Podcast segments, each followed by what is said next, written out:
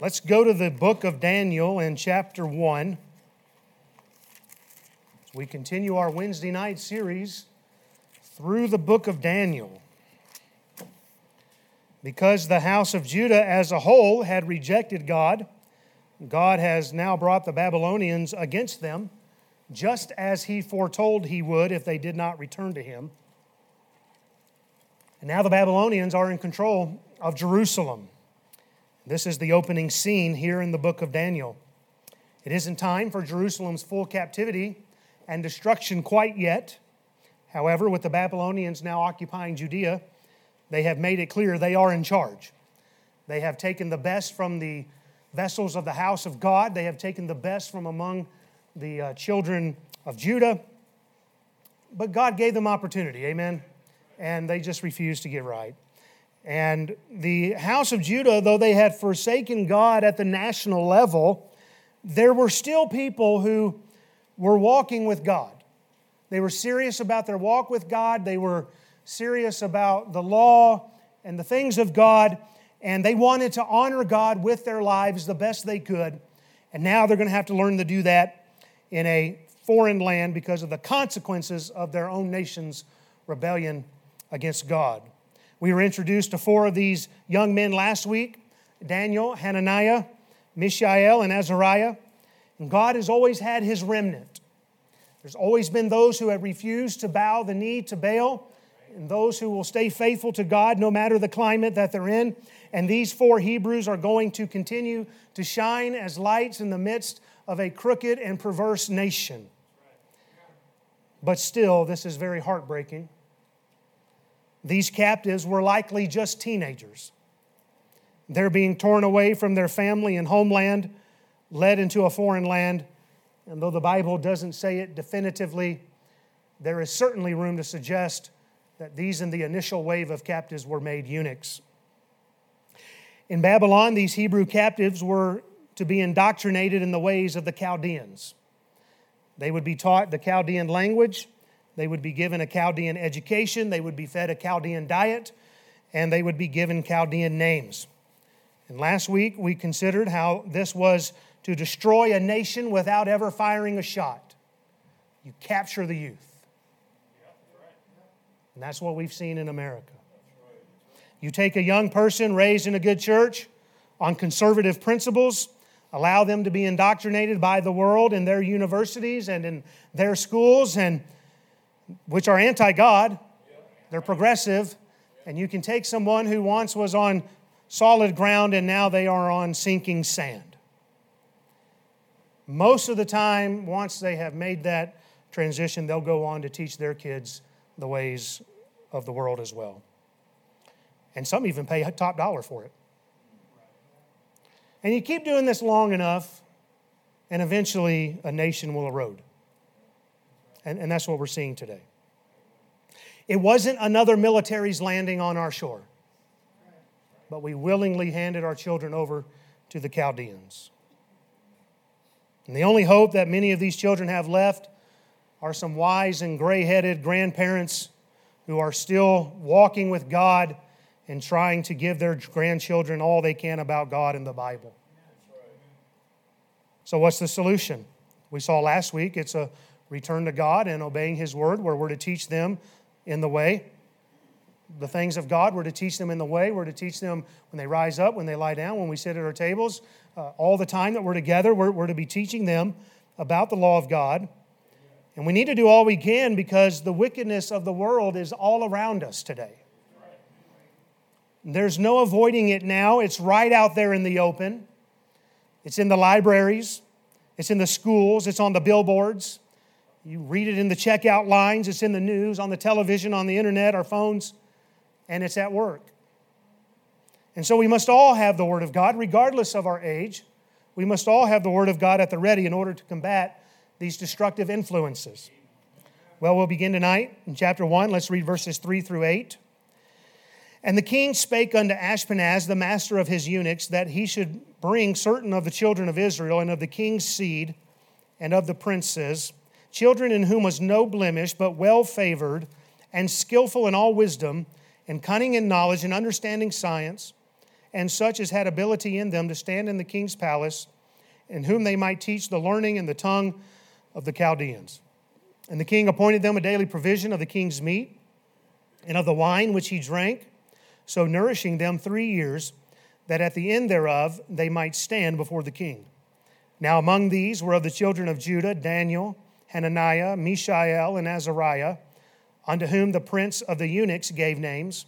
For he gave unto Daniel the name Belteshazzar, and to Hananiah of Shadrach, and to Mishael of Meshach, and to Azariah of Abednego. But Daniel purposed in his heart that he would not defile himself with the portion of the king's meat, nor with the wine which he drank.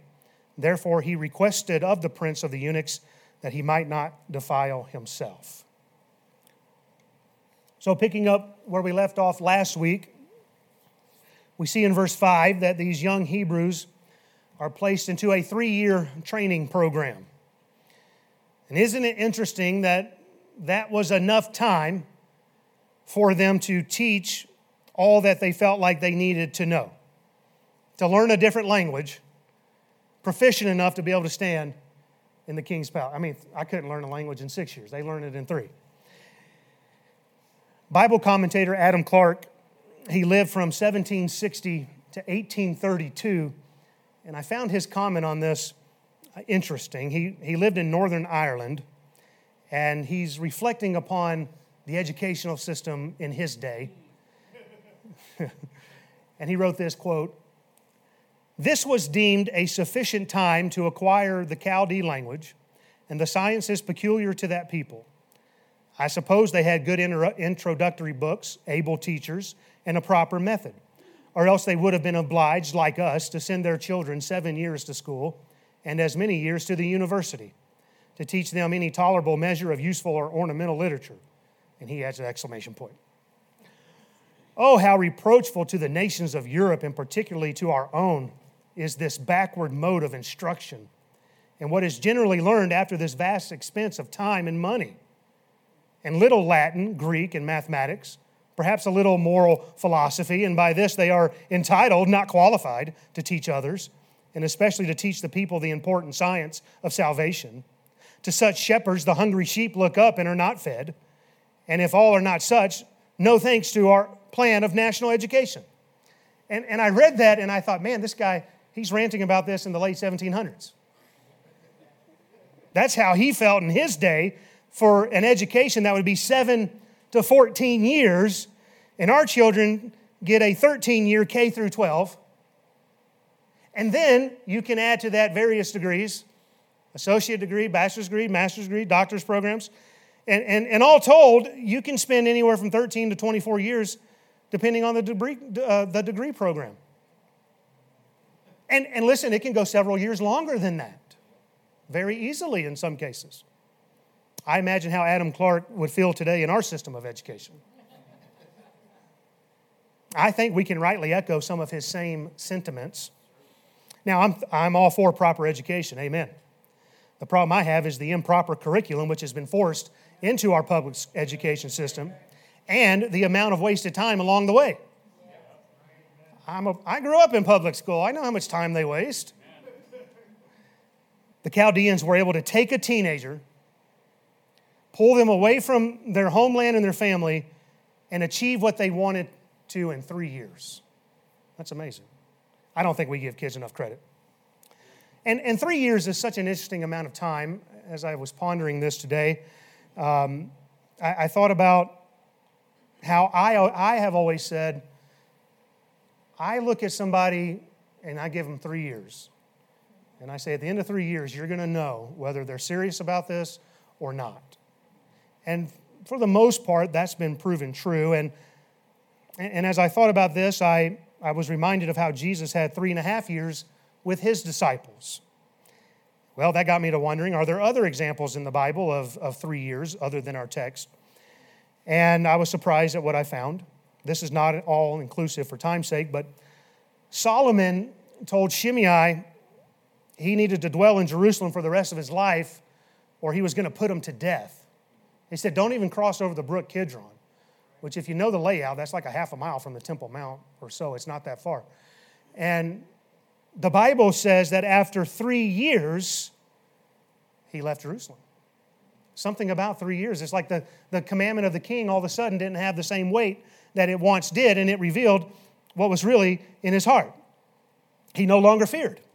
Rehoboam, Solomon's son, after he took over the kingdom in three years, he forsook the law of God. It was during his, his third year reign, and he showed what was in his heart. The king of Assyria besieged Samaria, which was the capital city of the house of Israel, and then after three years, he took it. Perhaps God was waiting to see if what their response would be. When Nebuchadnezzar first came to Jerusalem, he besieges it for three years, but after that, Jehoiakim rebelled and things were escalated. And Jehoiakim showed whether or not he was going to submit. Jesus, in the parable of the fig tree, speaking of Israel, said in Luke 13, 6, a certain man had a fig tree planted in his vineyard, and he came and sought fruit thereon and found none. And this was a three year period that the man looked for fruit. And Jesus said, Cut it down. The man said, Give me another year. I'll, fertilize it, I'll take care of it, and let's see if it bears fruit then.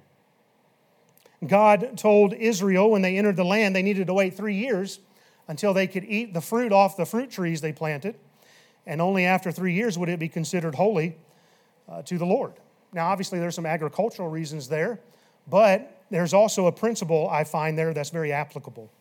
There's something about three years which seems to reveal what's truly in a person's heart. I know there's exceptions, you know, I, I get that. But I've rarely seen someone drop out if they stayed faithful beyond their third year. Those who I've seen drop out of church entirely, and, I don't mean just go to a different church, but move out of church entirely, are usually those within their first three years. And, and just think about your past experiences, and you'll find this to be largely true.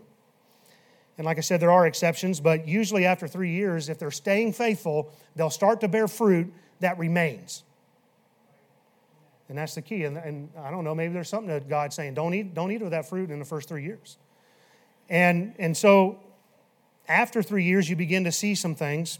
And I know this from my own testimony. I know it took Adrian and I three years until we got our hearts right. And we started walking with the Lord properly. And then it was, I don't know, I hope less time than three years after that. But it was clear at that point that we were, we were all in.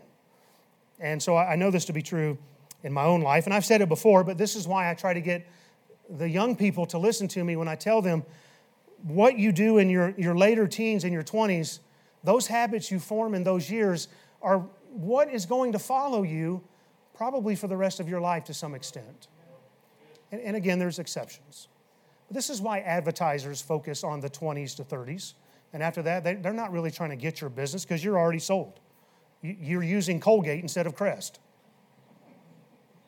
And so those, those late teen years and those early 20s, they are critical years in a person's life, and it will reveal what was in their heart all along. And so here's these four Hebrews. They're taken captive into a strange land. They're probably teenagers. They're put on a three year plan of intense indoctrination. And no doubt, after three years, the Chaldeans would know what manner of captives they had. And that got me thinking about the military. Maybe that's why the average enlistment is four years. Let's reassess this thing after four years and see where your heart's at. Well, anyway. In verses six and seven, part of this Chaldean programming was to give these captives Chaldean names. You may recall earlier in our Sunday morning series through Genesis that the ability to name something or someone shows dominion over that place or person. And when the Chaldeans here are changing their names, it's a way for them to signifying, we are in authority over you. We have dominion over you. And by them receiving these Chaldean names, they are demonstrating their submission to the Babylonians. And so they take away their God honoring names and they give them Chaldean names that honor the pagan gods in Babylon.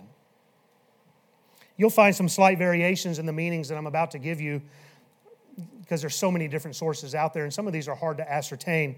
But in general, you'll find these following meanings Daniel means God is my judge. Hananiah means favored of God or God is gracious to me. Mishael speaks of the strength of God, and means God is my help or who is comparable to God. And Azariah means God has helped or whom God helps. Now, these are great Hebrew names, amen? And, and these names were for a purpose. And when you define these Chaldean names, it's much more difficult. But the bottom line is they were changing their names to honor Babylonian deities. Daniel's name was changed to Belteshazzar, which means Bel hath hid and treasured. Baal was their chief god, and you can find different names uh, for that, but some put it simply as Belteshazzar, meaning Bel's prince, and that was the chief god of the Babylonians. Hananiah's name was changed to Shadrach, which means the inspiration of the sun, S U N, or the messenger, the messenger of the sun, or inspired or illumined by the sun god, which some see as a reference to the moon. Like I said, there, there's some difficulty here. And the Babylonians worship both the sun and the moon. Mishael's name was changed to Meshach, whose meaning is very difficult. I found so many differences here. But Matthew Henry was of the opinion that it speaks of the goddess Shak, and he writes, under the name Venus was worshiped. I don't know. Of course, Venus is the goddess of love. Some say it has a reference to the earth and some to the moon god. Azariah's name was changed to Abednego, which means the servant of the shining fire. The Babylonians also worshiped fire. And some think this may have reference to worshiping Mercury. We kind of see that show up in the New Testament with Paul. And so you can research all that more if you want, but you can see how the Babylonians were guilty of worshiping the creation more than the creator. And they dedicated these four Hebrews to their gods.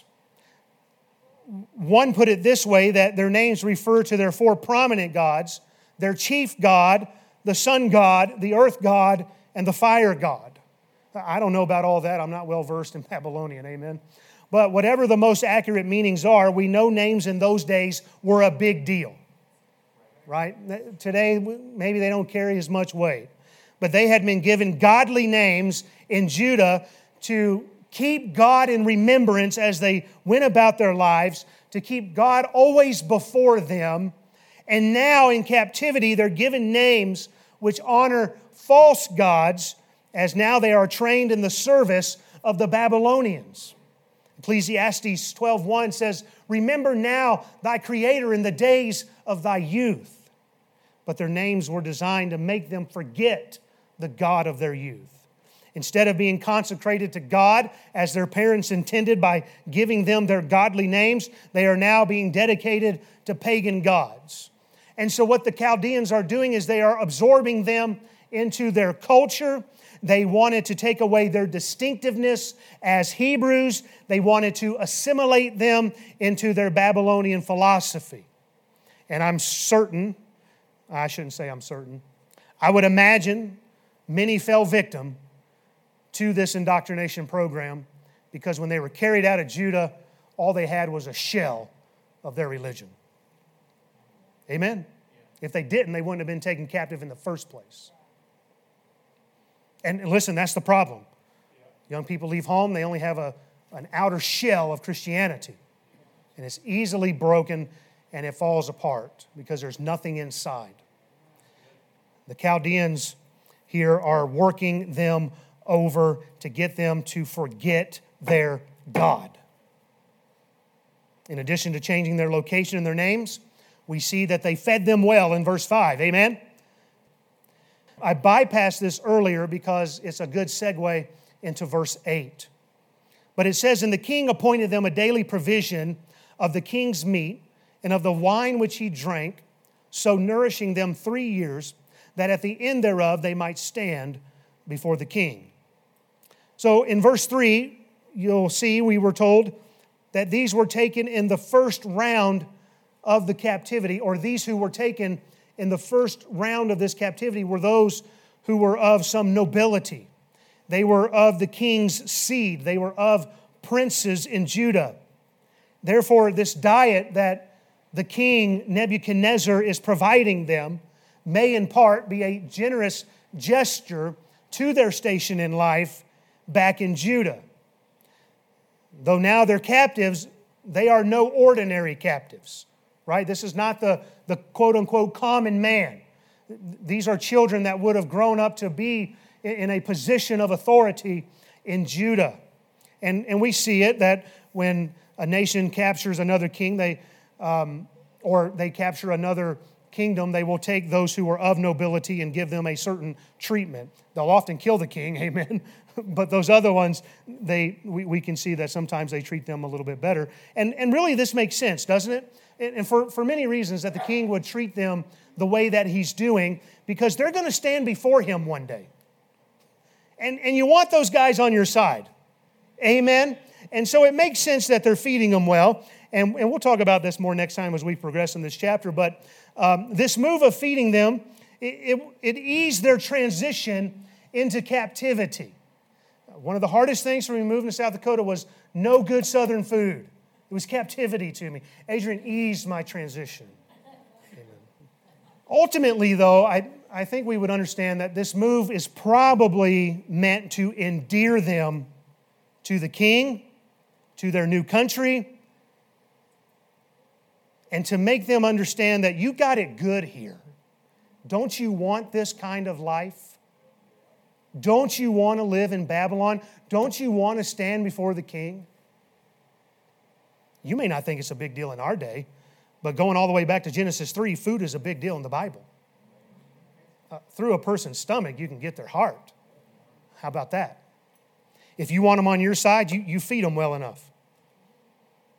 You don't have to look very hard to see what the promise of free food has done to our country. Many will vote a certain way based off of the goodies, the free goodies. And you can easily bend a people to your will through their stomachs. See also your children,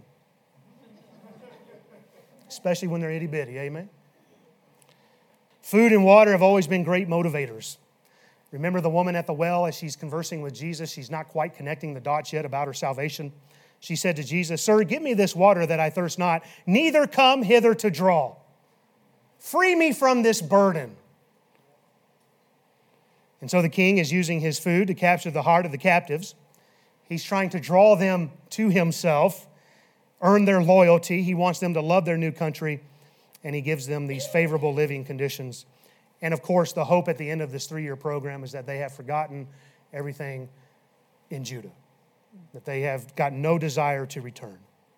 Now, isn't it interesting how they submitted themselves to this captivity and allowed their names to be radically changed? After all, they aren't ignorant. They knew what all this uh, meant that's taking place.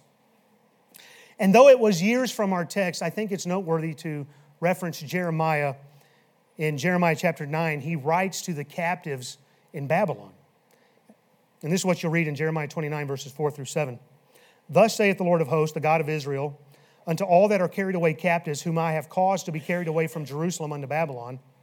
Now listen to what he tells them. He says, Build ye houses, dwell in them, and plant gardens, and eat the fruit of them. Take ye wives, and beget sons and daughters, and take wives for your sons, and give your daughters to husbands, that they may bear sons and daughters, that ye may be increased there and not diminished. And seek the peace of the city, whither I have caused you to be carried away captives, and pray unto the Lord for it. For in the peace thereof ye shall have peace. Now that's interesting to me, especially our, our fighting fundamentalist. Amen. God wanted the captives to embrace their time in this 70 year captivity in Babylon. He wanted them to go about their normal day to day life. And, and, he's telling them if you resist, you're only going to make it worse. And he, he says you need, to, you need to seek peace where you're at, and you need to pray for peace. Pray for your city that you're in because if they have peace, you'll have peace. I believe Alistair Begg rightly called this cooperation without compromise. And he communicated that this is the most difficult life to maintain in this world below as a believer. You see, it's easy to swing the pendulum to one extreme or the other. It's, it's easy to be so extreme that you're so obstinate that you resist to death and you're of no value. And it's so easy to swing the pendulum back the other way that you just give in entirely and you have nothing of value. But it can be difficult at times to maintain the right balance. Let me put it in a phrase you'll, recon, you'll recognize. We are in the world, but we are not of the world. The Christian life takes discernment, and that takes the Holy Spirit. There are issues that we must draw a line in the sand in. But then there's times we need to learn to take a more passive approach. Jeremiah 29 is becoming more applicable in the day in which we live. We are in captivity in a sense as we patiently await our heavenly Jerusalem. But we should pray for America. Amen? We should pray for our country. We should pray for her peace because the peace of America means peace to us. And in some respects, we have to embrace our station in life. We have to live in this world below. It's okay to build houses. It's okay to plant gardens. It's okay to have a spouse. It's okay to have children. We want believers to increase, uh, going back to what Jeremiah was saying, and the way we do that is we increase our tribe. Amen. We raise our children for God, but at the same time, we need to understand this world is not our final home. And so we're challenged to find a way to live now in a, pro, a post Christian society that has a different educational mindset and still stand for God while seeking peace, praying for the strange land that we find ourselves in because we are strangers outwardly living in a wicked world. And this is interesting. Joseph was faced with a similar situation as a Hebrew while enslaved in Egypt. Once he was elevated, Pharaoh called Joseph's name Zaphnath Paaneah. Something like that. He gave him to wife Asenath, the daughter of Potiphar's priest of On. He was suffering the consequences of his captivity, but without compromise. Is everybody with me? Because this is, this is deeper than I'm probably communicating. There are things that we have to be prepared to say yes to. And there's things we have to be prepared to say no to. Jesus demonstrated this when some haters came to him one day, tempting him. In Luke 20, verses 22 through 25, is it lawful for us to give tribute unto Caesar or no? But he perceived their craftiness and said unto them, Why tempt ye me? Show me a penny. Whose image and superscription hath it? They answered and said, Abraham Lincoln. No. They answered and said, Caesar's. And he said unto them, Render therefore unto Caesar the things which be Caesar's, and unto God the things which be God's. And so here's these four Hebrew young men. They're prepared to say yes to a, no, a new location. They're prepared, prepared to say yes to new names. But when we come to verse 8, we find that they are not prepared to say yes to a new diet. Huh? Why are they accepting everything else but saying no here? But Daniel purposed in his heart that he would not defile himself with the portion of the king's meat, nor with the wine which he drank. Therefore, he requested of the prince of the eunuchs that he might not defile himself. And as, as we'll continue through this chapter, we'll see that this is actually all four of them, even though it's speaking directly of Daniel right now. Now, why would these Hebrews submit themselves to the new, loca- new location submit themselves to new pagan names, but then resist the king's food? Well, it all has to do with living with a clear conscience before God. This is something we've been talking about in our Sunday night series through Acts. Godly names are good. The law of God didn't require certain names, though. You with me? And though they had been given a land, this captivity was of God. There's nothing they can do to change it. You're stuck in this world below. There's nothing you're going to do to change that. However, they were required to keep a certain diet under the law of God. God commanded this so that they could show a difference between holy and unholy, clean and unclean. And all of that that God commanded them was a part of God's way to show the nations around Israel that there's a God in heaven. the king's food here in our text, it was food which had been offered to their false gods. And I'm sure some of the, the food, some of the animal foods wouldn't have been clean animals. And they had to make a decision there because while there's certain things they could not do, they could keep their dietary laws in a strange land. They were without their temple. They were without a functioning priesthood in captivity, and therefore they were without a sacrificial system. But Daniel purposed in his heart that what I can do, I will do. And I can keep this dietary law in a strange land. And in doing so, I can still honor God dwelling among pagans. I can't do anything about my location. I can't really do anything about my name if he's going to find this proper balance.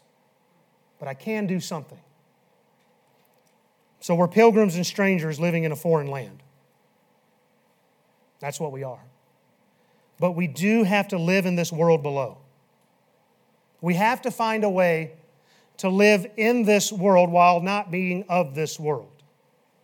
There are things that we might be able to cooperate with, and there are things we might have to say no to altogether.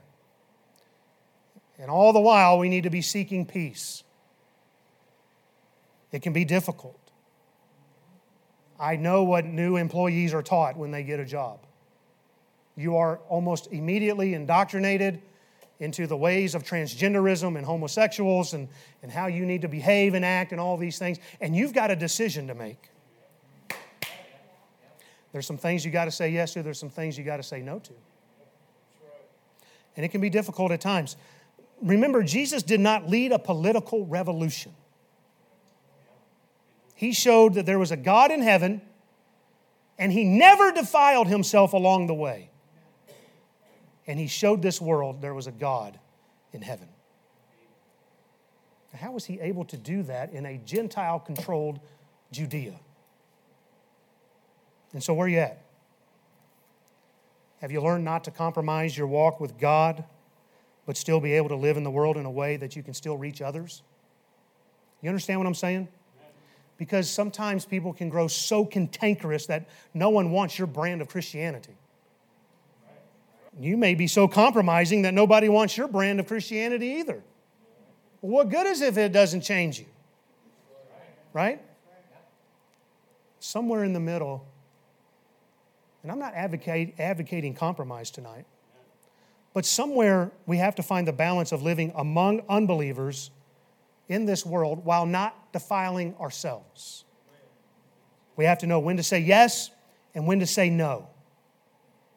We have to make an impact on the lost by how we live and, and what we say. And there's a way to do this that will be pleasing to the Lord. I've known some people, especially from the stripe that, that, that Uh, of Christianity we're in, I've known probably many people that have taken that side of, I hate everything because I'm so holy. Guess what? Nobody wants to be in your church. Nobody wants to be around you. Nobody wants your God. Am I making sense tonight?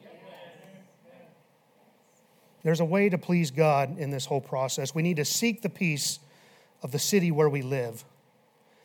And, and, that makes logical sense. We, we need to seek for peace because if there's peace here, we'll have peace. And I don't want to send our sons and daughters off to war either. And so we ought to pray for it. I, I really hope I'm communicating this effectively enough. I'll probably have to pick this up next week because we're out of time and try to maybe get a little bit deeper here to explain it, unless I am making sense. But if I've confused anybody, you come and talk to me, amen, and I'll see if I can't clarify it a little bit. But uh, understand the situation we're in. We are captives in a foreign land, so to speak. And we have a decision to make tonight. Are we going to walk out of here and not defile ourselves and yet try to win the lost in a way that'll be pleasing to our Lord and Savior? Would you pray with me, please?